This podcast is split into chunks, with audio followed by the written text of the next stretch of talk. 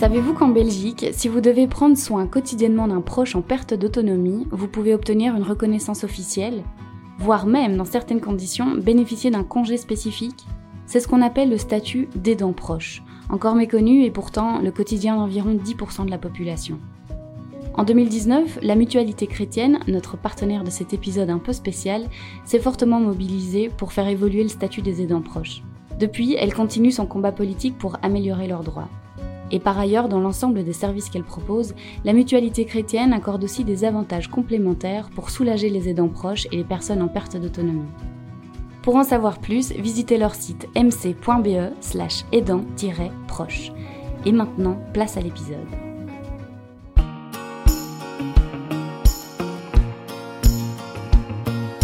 Bienvenue dans le podcast J'aime mon métier le premier podcast belge qui met en lumière les métiers humains et inspirants des secteurs du social et de la santé. Je suis Émilie Vinsotte, co-directrice de la plateforme du Guide Social, la référence depuis près de 40 ans pour de nombreux travailleurs et acteurs psychomédico-sociaux. J'aime mon métier, c'est l'envie de mettre sous les projecteurs ces métiers essentiels et chargés de sens qui tissent notre secteur associatif au quotidien et qui jouent un rôle indispensable au développement de la société. Nous sommes donc partis à la rencontre de ces femmes et de ces hommes qui aiment leur métier des gens résilients, engagés, passionnés, animés par cette soif de relations humaines. Ce 21 juin, c'est la journée nationale des aidants proches. Alors ce n'est pas une profession, on est d'accord, mais c'est un statut désormais officiel. Être aidant proche est souvent un choix imposé par la vie, ça vous tombe dessus sans trop prévenir. C'est ce qu'a vécu Fanny Calcus, notre invitée du jour. Sa vie a été chamboulée lorsqu'on a diagnostiqué chez sa fille une maladie rare. S'enchaîne alors un combat de trois ans pendant lesquels le répit aura peu de place. De cette expérience, Fanny crée la Casa Clara, une ASBL qui accompagne les parents d'enfants porteurs d'un handicap ou d'une pathologie lourde. Fanny nous témoigne aujourd'hui son expérience d'aidant proche, sa nouvelle orientation professionnelle et comment, grâce à la Casa Clara, des centaines de parents s'autorisent aujourd'hui une douce parenthèse dans leur quotidien.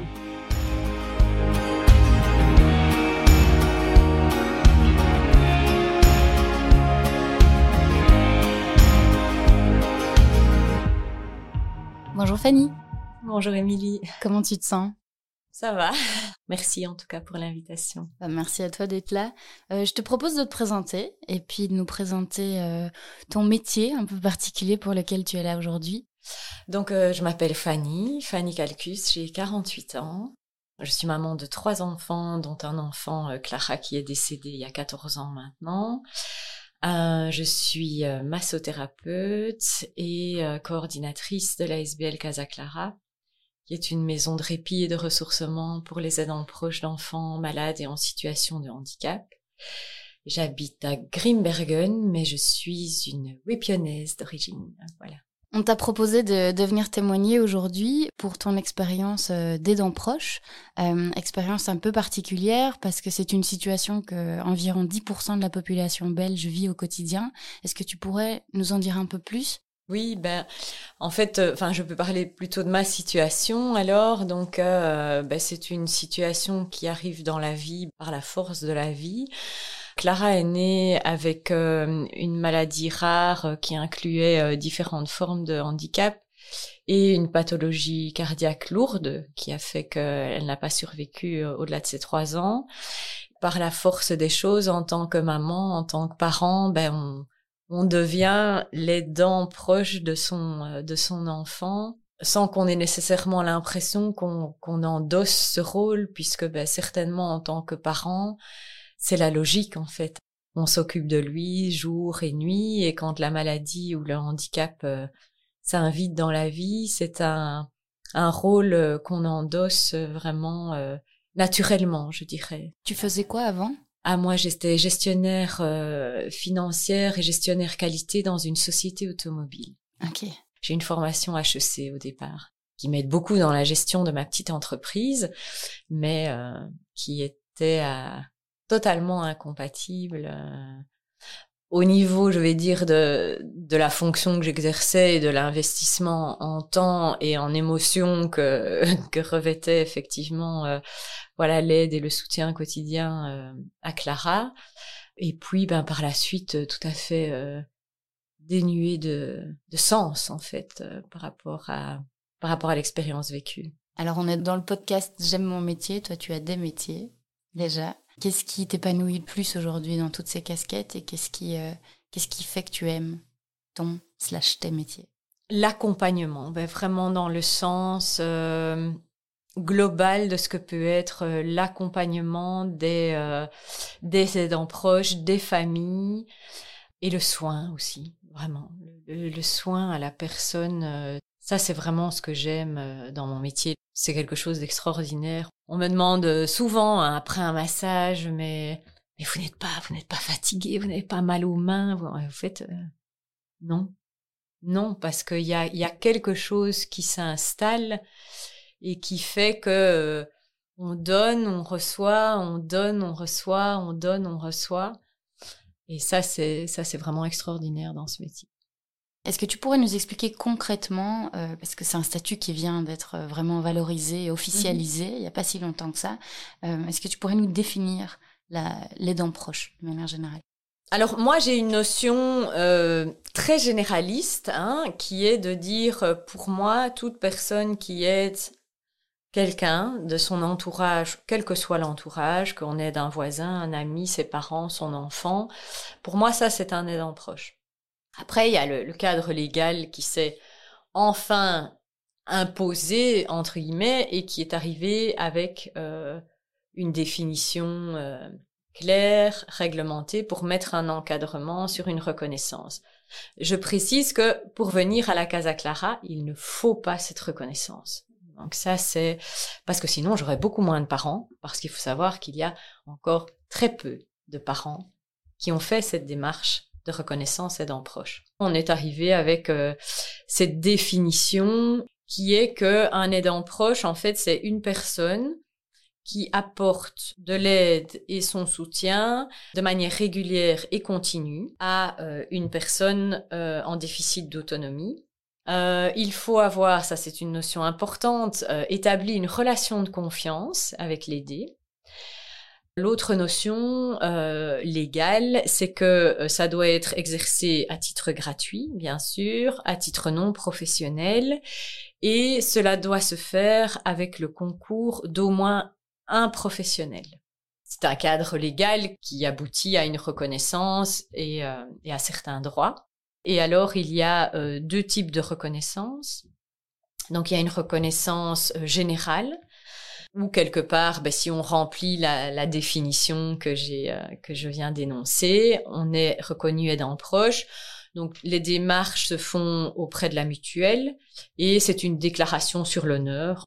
Et puis alors, il y a la deuxième reconnaissance qui est la reconnaissance avec droits sociaux pour laquelle il y a une étape plus loin ou plus approfondie, c'est-à-dire que euh, il y a euh, nécessité pour avoir la reconnaissance d'exercer ce soutien et cette aide au moins 50 heures par mois ou 600 heures par an et euh, ben, les droits sociaux, c'est euh, essentiellement ben, ce qu'on met en avant, ce congé, euh, ce congé thématique aidant proche, qui en septembre 2020, lorsque la loi est entrée en application, était de un mois, et un an plus tard, en septembre 2021, ce congé est déjà passé à trois mois. J'espère que de plus en plus d'aidants proches vont vont faire cette démarche de quelque part ben, se faire reconnaître, ce qui n'est pas évident. Hein. Alors que euh, je pense vraiment que même pour soi, pour son entourage, faire cette démarche, c'est quelque chose, c'est rentrer vraiment dans cette conscience du rôle que l'on a euh, à côté de son rôle de parent, de conjoint, d'enfant de. J'imagine. Quels sont les, plus gros challenges au quotidien quand on devient euh, aidant proche de sa propre fille? Le premier challenge, en fait, c'est de tomber dans un monde qu'on ne soupçonne même pas, en fait. Donc, euh, le milieu hospitalier euh, pour un pour un enfant, euh, c'est pas du tout quelque chose auquel on est on est familiarisé. On est à l'hôpital pour mettre au monde son enfant, mais c'est pas, je vais dire, un environnement médicalisé. C'est pour voilà réaliser une des plus belles choses de la vie.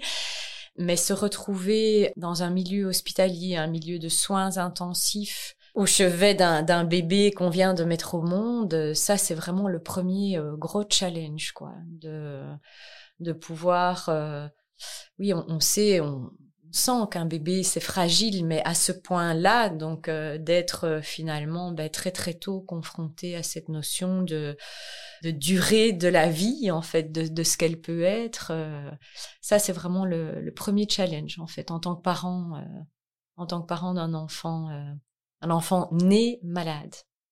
Et donc dès le début, tu as su que ça allait être Alors comme ça. oui, donc à quelques heures de vie, elle a eu euh, vraiment euh, un malaise à la maternité et de là euh, ben, a découlé le diagnostic en premier lieu de sa pathologie cardiaque. Et puis plus loin, alors par rapport à la pathologie cardiaque qu'elle avait, le fait qu'elle était une fille, ben, ils se sont dit ça nous fait, ils ont pensé à l'un ou l'autre syndrome connu et ont identifié qu'elle était, voilà, via un, un, cariotype au niveau de, des chromosomes, qu'elle avait la microdélétion 22q11. Donc c'est un, sur euh, le morceau, le onzième morceau du chromosome 22 qui a trait à tout ce qui est développement du cœur, euh, toute la sphère ORL, etc.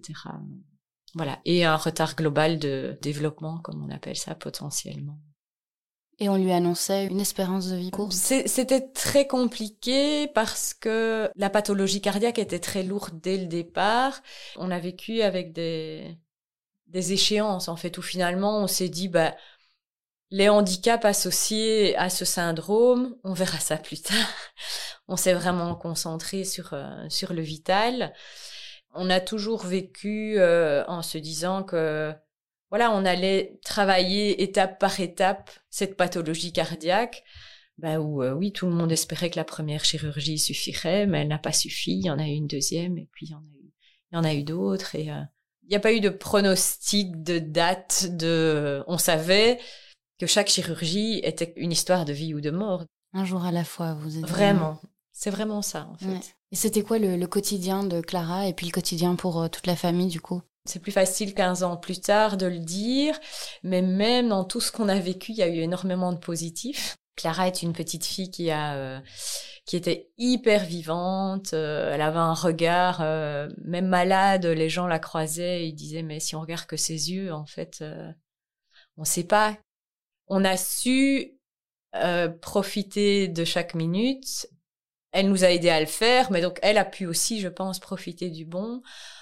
Pour le reste, ben, les autres points plus euh, plus douloureux, c'est les longues périodes d'hospitalisation. Certes, elle avait vraiment un quotidien avec ben, euh, la prise de médicaments plusieurs fois par jour. Elle a été longuement alimentée par par sonde. Elle a beaucoup vécu avec une, une énorme bouteille d'oxygène à côté d'elle. Mais elle a pu aller en crèche, une crèche inclusive extraordinaire qui était à deux minutes euh, de l'hôpital, ce qui a fait que du coup, bah, et pour nous, et pour les médecins, et pour l'équipe de la crèche, c'était rassurant. Et donc euh, voilà, elle a pu avoir euh, une sociabilisation quand même avec d'autres enfants, ce qui était ce qui était super chouette. Clara avait déjà d'autres frères et sœurs? Donc Martin, elle a son grand frère, donc il avait entre 3 et 6 ans pendant la, vie de, Clara. Très très chouette relation, euh, vraiment. Euh, on a la chance d'avoir vraiment une famille très présente et donc euh, moi avec un papa médecin, donc qui nous a aidé à franchir les premières étapes de cette notion du répit qu'on abordera à un moment donné, j'imagine. Ou ben à partir du moment où je savais que pendant une heure c'était mon papa qui s'occupait de Clara, je pouvais profiter de cette heure, euh, même si j'imagine que pour lui, ça devait être une situation finalement euh, stressante aussi, parce que c'est pas un patient, c'est c'est sa petite fille aussi. Donc, euh, Et toi, tu as dû apprendre à avoir un peu cet œil médical aussi. Oui, tu devais faire des actes techniques. Alors, mais c'est-à-dire qu'il y a des choses, euh, on développe un instinct comme ça, euh, ou quand on est en milieu hospitalier, ben, que ce soit moi ou, ma, ou mon mari, on avait plutôt tendance à, à tout observer, à comprendre. Tiens, c'est quoi le taux d'oxygène dans le sang? C'est quoi son rythme cardiaque, sa fréquence respiratoire? Et à détecter les signes. Donc ça, c'est c'est plus quelque chose qui vient par instinct. Donc, euh, et puis euh, j'ai osé mettre les limites de là où je ne voulais pas aller. C'est moi qui ai dit non non ça je peux pas faire moi-même, euh, mais c'était euh, voilà elle, avait besoin de de piqûres, d'injections de fraxiparine pour liquéfier, enfin maintenir le, son sang. Et donc, c'est des, des, petites piqûres qu'on doit faire dans les parties grasses du ventre, etc., ou dans les cuisses. Et, euh, et là, j'ai dit, euh, bon, il faut que quelqu'un vienne faire ça tous les jours à la maison. je comprends. Voilà, c'est pas des choses. Vous étiez entouré de quel type de métier euh, autour de la famille, autour de Clara?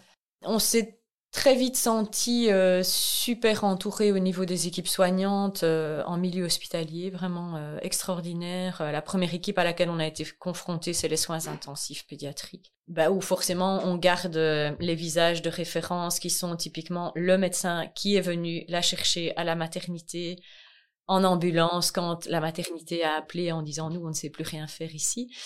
il faut qu'elle soit transférée dans un hôpital l'équipe des cardiologues, bien sûr, très très très présent. Donc c'est vrai que ben, finalement, elle avait des consultations en cardiologie pédiatrique ultra régulières. Hein. Donc parfois c'était deux fois par semaine quand il fallait vraiment mesurer des choses. Et donc bah forcément, ça devient ça devient une grande famille. Et alors euh, l'équipe de liaison, effectivement, euh, bon euh, que voilà, qui sont enregistrés, qu'il était déjà à l'époque hein, comme équipe de de soins, euh, de soins palliatifs, pédiatriques ou de soins continus, comme on les appelle aussi maintenant, qui nous permettent de nous rendre compte que, ben, que le palliatif n'est pas réservé à la fin de vie, que c'est tout un accompagnement en fait qui peut euh, qui peut s'étaler sur de sur de nombreuses années. Et là maintenant moi je viens de suivre euh, la formation en soins palliatifs pédiatriques qui m'a vraiment conforté dans cette idée que ben oui finalement c'était normal qu'on ne se soit pas senti euh, pris en charge sur le plan palliatif, dans le sens où on peut l'imaginer, comme ben, le palliatif, ça veut dire qu'il n'y a plus d'issue, ça veut dire que puisqu'on a continué à tout faire pour euh, voilà pour euh, la maintenir en vie non seulement, mais lui maintenir un niveau de qualité de vie le plus élevé possible. Tu te rappelles de l'état d'esprit dans lequel vous étiez, ton mari, ton fils? Euh, alors, notre fils, il était très jeune, évidemment. Donc, euh, s'il y a des questions que je me pose encore beaucoup, c'est par rapport à lui. Donc, finalement, comment est-ce que lui se sentait? Alors, on, on essaye d'être à l'écoute le plus possible. On sait que l'entourage a été très à l'écoute. Euh, avec la présence euh, voilà des oncles, les tantes, des cousins euh, et tout autour de lui, des grands-parents. Sinon, l'état d'esprit dans lequel on était globalement, c'était vraiment cette notion de prenons tout ce qui est tout ce qu'on peut prendre. Je suis pas restée sur un ton positif pendant trois ans, hein, loin de là. Hein, donc chaque consultation restait un moment de et puis parfois c'était ah ça va aller, on peut continuer comme ça et, et parfois ben oui je dis souvent que j'ai l'impression qu'on a eu une chance inouïe, en fait, finalement, qu'on a eu un, un accompagnement d'une grande, d'une grande euh, humanité, empathie, on appelle ça comme on veut, mais où euh, on s'est senti vraiment être dans, euh, pendant trois ans, dans le projet de vie de Clara, avec elle, avec les équipes, avec, avec la famille, avec les amis. Oui. Et on a vraiment eu cette chance.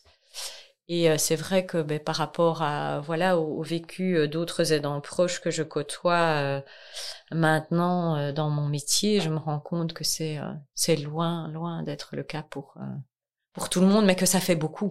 Et du coup, quel a été le, déclic pour toi de, vouloir créer une maison de répit? Eh bien, justement, c'était pendant les moments où on a, où, où j'aurais pu avoir vraiment du répit, c'est-à-dire ce moment où elle a pu euh, intégrer la crèche et où finalement, ces moments de répit n'en étaient pas du tout pour moi. C'était juste des moments de solitude, en fait. Et donc on se met à culpabiliser parce qu'on se dit ben en fait moi j'arrive pas à aller bien quand elle elle est bien et que je pourrais profiter en fait.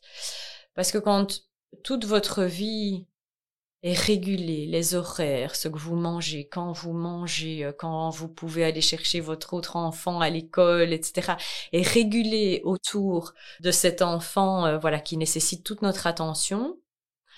Au moment où vous arrivez à franchir le pas qui n'est pas facile à franchir, hein, donc de, de céder cette prise en charge à quelqu'un d'autre.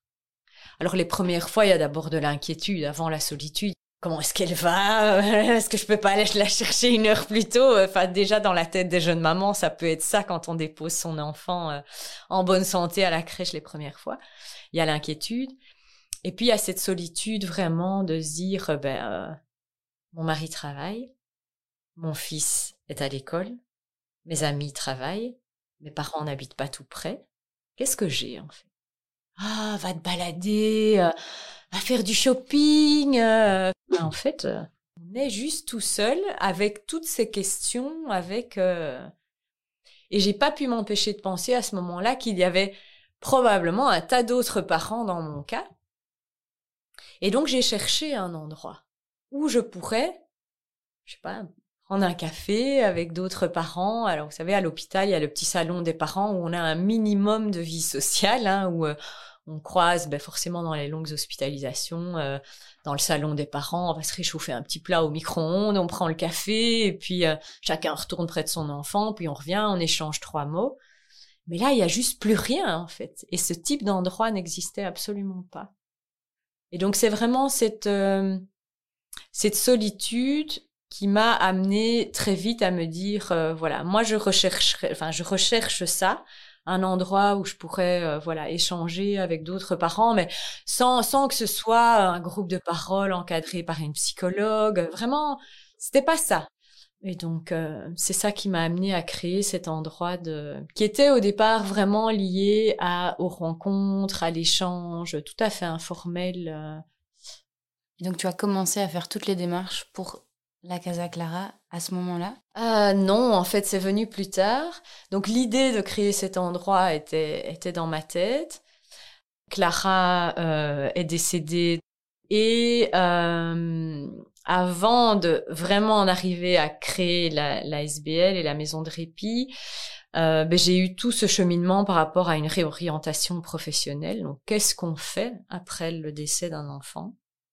C'est vraiment dans un cheminement de, de reconstruction, euh, d'abord personnel avant que ce ne soit professionnel, où euh, j'ai euh, voilà j'ai participé à des un, une sorte de voilà de séminaire de ressourcement où il y avait différentes approches qui étaient proposées plus pour euh, voilà pour régénérer euh, le corps l'esprit. Il y avait de la danse il y avait du massage il y avait de la méditation et, euh, et là, dans ce week-end, j'ai eu moi l'occasion de masser quelqu'un, alors que je n'avais pas de pas de technique, et ça a été euh, une révélation en fait, une révélation de voilà de dire ben en fait ça c'est juste euh, waouh. et je suis devenue alors euh, massothérapeute. Et puis, bah, de, de fil en aiguille, en fait, euh, voilà, j'ai j'ai très vite su que je ne voulais pas être euh, massothérapeute classique, que je voulais orienter ma pratique d'abord vers le milieu hospitalier et de retourner dans les unités où Clara avait été hospitalisée pour masser les enfants. De cette manière, accompagner les parents aussi, parce que tout ça, ça, ça s'imbrique, euh, ça s'imbrique l'un dans l'autre quand on est massothérapeute, euh, voilà, en milieu spécialisé comme ça. Et le projet Casa Clara est arrivé. Oui, ça, ça a découlé en fait. Et donc euh, tout ce qui est accompagnement, euh, voilà, par euh, les soins du corps, tout ce qui est psychocorporel, s'est intégré à cette notion de espace de rencontre entre parents. Et c'est devenu la, la Casa Clara.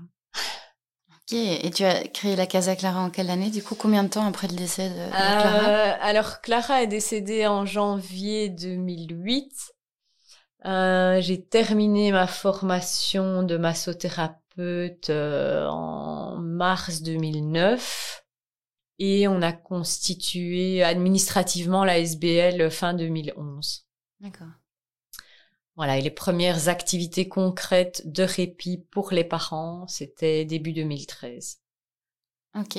Parce qu'entre-temps, on a eu notre troisième enfant. Oui, dire, est-ce que le troisième est quelque part par là ouais, voilà. Ouais, le troisième, euh, Marie, euh, quelque part par là. Donc, entre la constitution administrative et les premières euh, réalisations concrètes, ben, il y a eu Marie. Donc, Quelles sont les missions concrètes de cette maison de répit? Alors les missions concrètes, donc on est, on s'en est fixé deux, avec tout un volet évidemment qui est d'offrir vraiment des, des, formules de répit adaptées et ciblées pour les aidants proches, donc d'enfants de tout âge en situation de handicap ou de pathologie lourde. Et la deuxième mission qu'on s'est fixée, c'est vraiment une mission de sensibilisation, non seulement des aidants proches eux-mêmes, mais aussi des professionnels et du grand public, à cette notion de l'importance qu'un aidant proche prenne soin de lui pour pouvoir prendre soin de la personne qu'il aide. Donc c'est ça leur expliquer que finalement, en prenant soin de soi, on arrivera à prendre soin de, de son enfant, de son parent, de son, de son proche. C'est vraiment une notion super importante. En tout cas pour, voilà, dans ce que ça peut représenter dans, dans la durée aussi. Là, nous, ça a duré euh, trois ans, c'était très peu et très intense, mais euh, quand un enfant naît en situation de handicap, on sait que ce handicap, il va être présent et évoluer pendant ben, toute la vie de, de, cet enfant qui devient adolescent, qui devient jeune adulte, adulte. Ça, c'est vraiment euh, une notion importante. D'arriver à, à se rendre compte que ben, on a, on a ce rôle d'aidant qui peut causer de l'épuisement, qui peut, euh, parce que l'amour, euh, ça nous fait déplacer des montagnes. On se dit, ouais, non, ça va aller. Ouais, il faut qu'on tienne, il faut que. Mais je veux dire, euh, c'est ce rôle d'aidant qui fait que l'épuisement s'installe physique, mental, et qu'il faut, en tout cas, d'abord conscientiser, et puis cheminer vers je peux demander de l'aide, et puis cheminer vers je vais demander de l'aide. Et là, on est confronté souvent à où puis-je demander de l'aide finalement C'est pas un pas qui est facile à facile à faire. Moi, je me souviens avant que je ne fasse appel euh, à cette massothérapeute qui m'a beaucoup aidé, euh, le numéro de téléphone était dans mon tiroir euh, de la cuisine. Et le jour où j'ai pris mon téléphone, mais j'ai, c'était oui, non, oui, non, parce que c'était vraiment rentrer dans un autre type d'aide en fait. Euh. c'était vraiment prendre soin de soi ou euh, faire appel à quelqu'un pour se faire, oui, chouchouter en fait. Hein. Tu parlais de culpabilité tout à l'heure, c'est ça? On se sent coupable de penser à, à soi? À soi, oui, oui, oui, on, on s'est dit, mais c'est pas, c'est pas moi qui ai besoin, c'est mon enfant qui est malade. À la limite, euh, je, voilà, je, j'ai cherché des possibilités euh, pour, euh, pour Martin, justement, pour que, pour que Martin soit bien, pour que, voilà. Mais moi, c'est, c'est autre chose. Les premiers moments où j'ai, eu la disponibilité de penser à éventuellement prendre soin de moi, c'était les moments où elle allait mieux. Donc je me disais, mais si elle va mieux, enfin, ça va aller. Il y a, d'autres personnes, d'autres parents qui sont encore à l'hôpital, etc., ou qui sont dans des situations plus difficiles. Il y a plus difficile que moi. Donc, oui, il y a tout ça, toutes ces notions-là. Oui. Tu les retrouves aujourd'hui chez les parents que tu accompagnes Tout à fait. C'est, ça fait partie des points communs, des, des parents et même des aidants proches, euh, des aidants proches en, en général. Hein, euh, c'est vraiment cette, euh, cette notion de s'autoriser à ouvrir un tout petit peu les vannes ou les portes et d'arriver à prendre conscience de ce que ça peut faire, non seulement sur son corps, mais sur son mental et l'impact que ça peut avoir auprès de la personne qu'on aide et du reste de la famille, de s'être posé une heure avec quelqu'un qui est à votre écoute, qui vous soigne, et de petit à petit avoir conscience de la touche positive que ça apporte non seulement à vous, mais au rayonnement que ça a. Alors là, oui, là, on est vraiment dans la notion de, pour moi, de, de ce que peut être, euh, de ce que peut être notre accompagnement en matière de répit. Mais c'est difficile je sais que le chemin est pas facile. Explique-nous un petit peu quand les parents arrivent euh, à la Casa Clara, qu'est-ce qu'ils qu'est-ce qu'ils retrouvent dans cette dans cette maison de répit? On a maintenant deux volets à l'activité, alors que ben, notre point de départ, comme je l'ai expliqué, c'était vraiment de permettre aux parents de se rencontrer, d'échanger entre eux. Une des offres de la Casa Clara, c'est d'organiser des journées de répit, où on accueille en petits groupes de 4 à 6 parents qui ne se connaissent pas à la base, ou parfois certains se connaissent, qui est parfois un élément déclencheur. Et la journée débute euh, par un échange, voilà, on prend une tasse de café. Euh, alors il y en a qui ont tout de suite envie de parler, de rentrer dans le vif du sujet. Euh, une des grandes spécificités des aidants proches parents, c'est euh, que la première chose qu'ils disent, enfin la manière dont ils se décrivent, c'est je suis la maman de. Il n'y a aucune définition d'eux en fait. Ça, ça, c'est vraiment un point commun euh, qu'on remarque, je trouve beaucoup plus quand c'est un parent qui est dans proche que quand c'est un conjoint. Et, euh, et, nous, en fait, on, on, on essaie un peu de canaliser ce premier échange. Et pour petit à petit les amener à plus parler d'eux déjà.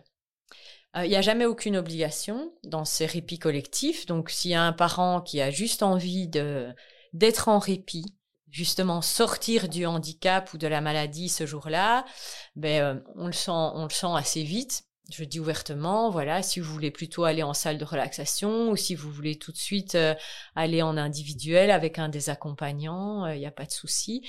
Et la journée se déroule vraiment un peu au rythme de chacun avec des temps d'échange, euh, une prise en charge individuelle pour chacun, avec un temps d'écoute individuel, un soin, et euh, on a euh, des infrastructures bien-être entre guillemets. Donc il y a la salle de relaxation bien sûr, mais on a une cabine infrarouge, on a un jacuzzi maintenant, on a un espace snoozelen aussi. Et donc le Covid finalement, les, contraintes voilà qui nous ont été imposées et donc malheureusement, on a considéré pendant longtemps comme non essentiels euh, nos métiers. Et tous les métiers de contact non médicaux ont été vraiment interdits pendant des longs mois. Euh, et le collectif a été interdit aussi. Donc, euh, et donc, ben, on a on a développé pendant toute une période des, des, bulles de répit individuelles où on faisait même pas de massage où je faisais de la relaxation guidée, euh, de l'automassage. Euh, déjà que les parents aient la possibilité de sortir de chez eux s'ils en avaient la possibilité ou s'ils en avaient le courage. Le répit individuel est né, euh, à ce moment-là. Et dès qu'on a pu reprendre les soins, on a, on a maintenu ces, ces bulles de répit individuelles et on s'est rendu compte tant au niveau de l'équipe d'accompagnants qu'au niveau des retours des parents, que c'était quelque chose d'unique en fait, qui méritait vraiment euh, et qui pouvait être ben, combiné à du répit collectif en fonction de du besoin du moment, euh, de comment on se sent. Euh. Et vous accueillez combien de, de parents par an, plus ou moins? On a un objectif hein, euh, qui est là, euh, en tout cas, euh, en se basant sur le plus grand nombre qu'on a eu en 2019, on est arrivé à près de 400 bénéficiaires, tout confondu. Donc parce qu'on a aussi tout un volet accompagnement des frères et sœurs, il y a les activités famille où là il y a l'enfant aussi qui vient. C'est pas que des parents, mais donc et effectivement, bah oui, les deux années Covid, on a eu moins, et là, ben on on espère, si on obtient tous les fonds qu'on a encore sollicités pour cette année-ci et pour l'année prochaine, euh, pouvoir toucher plus de 500 bénéficiaires sur, euh, sur une année. Est-ce que tu te retrouves dans la plupart des, parcours que les parents sont en train de vivre? Est-ce que ça te ramène toujours à, ton propre parcours ou c'est une page euh, peut-être pas que tu as tourné, mais en tout cas, ça. Non, ça ne me ramène pas. Je pense que j'ai continué à vivre avec Clara. Et donc euh, cette expérience de vie, d'aidant proche, euh, ben, ce que je fais maintenant, c'est une, une continuité. C'est pas de l'acceptation, je sais pas, ça, ça fait partie de, du flux de, Ta de la vie, voilà. Ça fait partie du flux de la vie. Mais voilà, je, je, je l'avoue, il y a des moments où je me dis, mais dans toute cette difficulté-là, de ces vécus difficiles, etc., ben euh, j'aimerais encore tellement avoir ce vécu difficile parce que ça voudrait dire qu'elle est encore là. Mm. Euh, bah, c'est pas là, j'ai dit elle est là, elle continue à être là, mais je veux dire euh, m'occuper encore d'elle, euh, voilà, ça c'est quelque chose qui qui me manque et qui, mais j'arrive à faire cette part des choses qui est nécessaire pour quelque part être professionnelle. Est-ce que tu as un, le souvenir d'une rencontre, euh, qu'elle soit magique ou bouleversante, à la Casa Clara, une, un lien que tu as tissé avec un parent particulier? Euh, Il y en a trop. il y en a, il y en a beaucoup. Et j'ai l'impression que à chaque fois, c'est extraordinaire. Chaque rencontre est, est magique avec les parents. Aujourd'hui, tu trouves ton équilibre entre le côté très admin finalement financier, recherche du subside, très de gestion de l'ASBL, ta casquette de massothérapeute, ta reconstruction familiale, tes enfants. Est-ce que tu as, as l'impression d'avoir trouvé l'équilibre? Je pense que euh, j'avais clairement perdu l'équilibre pendant la crise sanitaire. J'ai eu très très dur en fait d'être coupée de ce métier qui est, qui est tout le sens de ma vie maintenant, d'être dans l'aide aux autres, d'être vraiment dans le soin, le fait d'être coupée de, tout contact euh, et d'avoir dû du coup ben, euh, être beaucoup plus focalisée sur ma tâche administrative, euh, ça, ça a été euh, un enfer, je le dis très clairement, ça a été vraiment très difficile. Je retrouve euh, cet équilibre, mais il y a des périodes de l'année où je sens qu'il est trop fragile et où ça ne me convient pas. Voilà, ou euh, parce que ben, pour réaliser un, projet comme celui-là, ben, il faut être plongé dans la recherche de fonds. Il y a des périodes où on est, on trop dans la remise d'appel à projet, où on se dit euh, est-ce qu'on va l'obtenir, pas l'obtenir, pour combien de temps, pour combien on va l'obtenir. Ça, c'est ça, c'est très compliqué. Et euh, le volet euh, gestion pure, la période où il faut faire euh, les budgets, le rapport d'activité, c'est c'est pas. ça, c'est vraiment le la partie de mon rôle de coordinatrice que j'aime le moins, très clairement. Je, je n'arrive à le faire que parce que j'ai l'autre côté de la coordination qui est ben, la coordination des activités, euh, les échanges avec l'équipe d'accompagnants, tous les échanges euh, aller avec les parents avant leur visite. Et puis parce qu'il y a ben, au moment de, ma pratique même, que ce soit ma pratique euh, de massothérapeute à la Casa Clara ou à l'hôpital ou j'agis aussi, enfin je suis aussi massothérapeute dans une maison de répit pour enfants, donc qui accueille les enfants. Là, il y a vraiment une compensation. Le monde idéal, c'est quoi? C'est plus de structures comme Casa Clara, c'est plus de, collaboration entre le, public et justement les parents qui vivent ce genre, qui ont des besoins.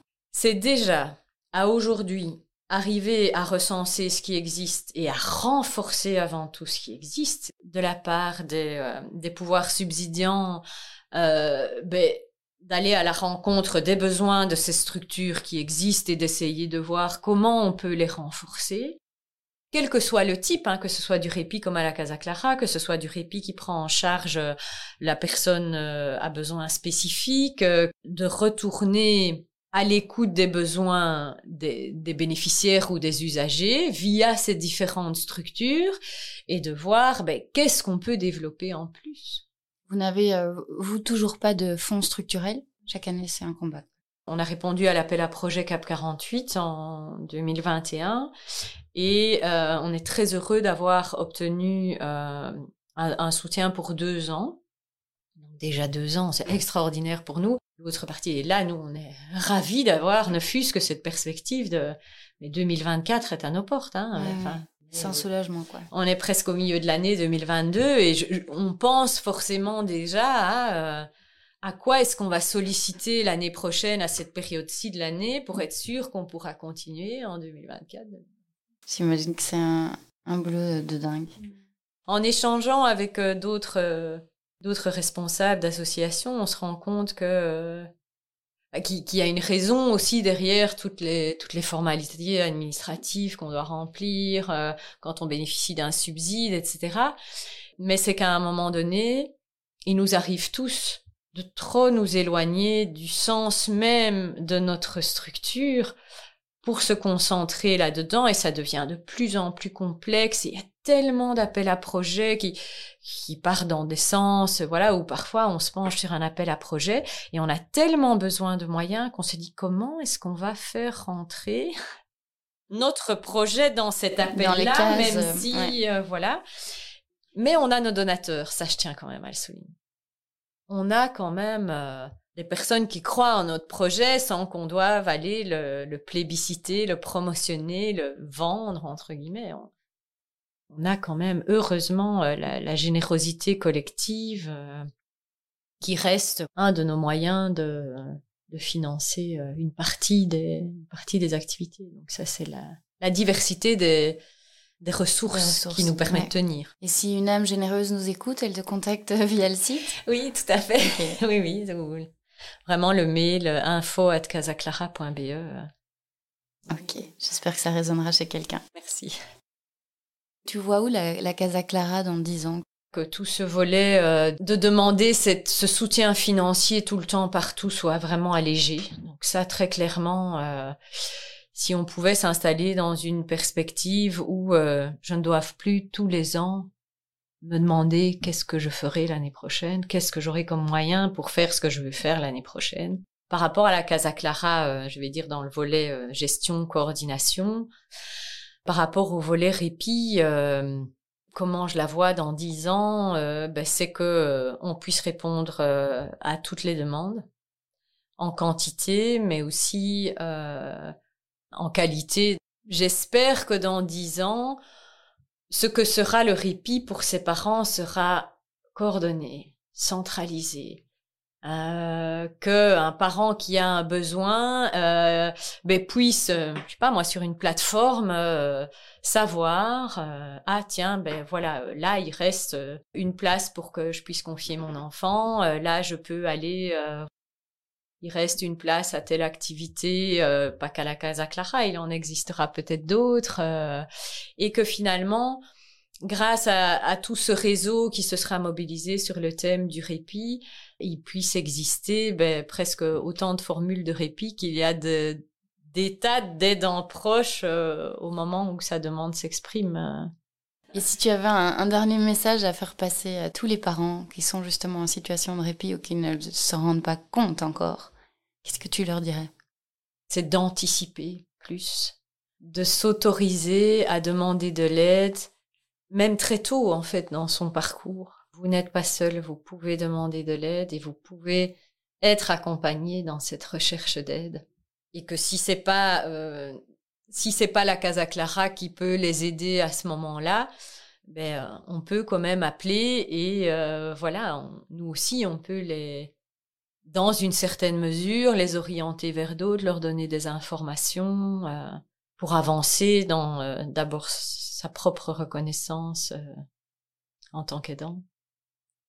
Toutes les informations sur, sont sur votre site C'est le moment de, de donner l'adresse du coup Trois fois www.casaclara.be. On a une page Facebook où on essaye d'être euh, assez euh, assez actif en tout cas par rapport à notre actu, par rapport à ce qu'on fait, par rapport au quand il reste des places disponibles, même à la dernière minute après des désistements, etc. On, on essaye de le publier aussi. Et sinon, euh, voilà, rien ne, rien ne vaut un, un appel. Est-ce que tu te rends compte de tous les gens que tu as réussi à, à aider? Est-ce que tu es fière de, de, ce que tu as accompli?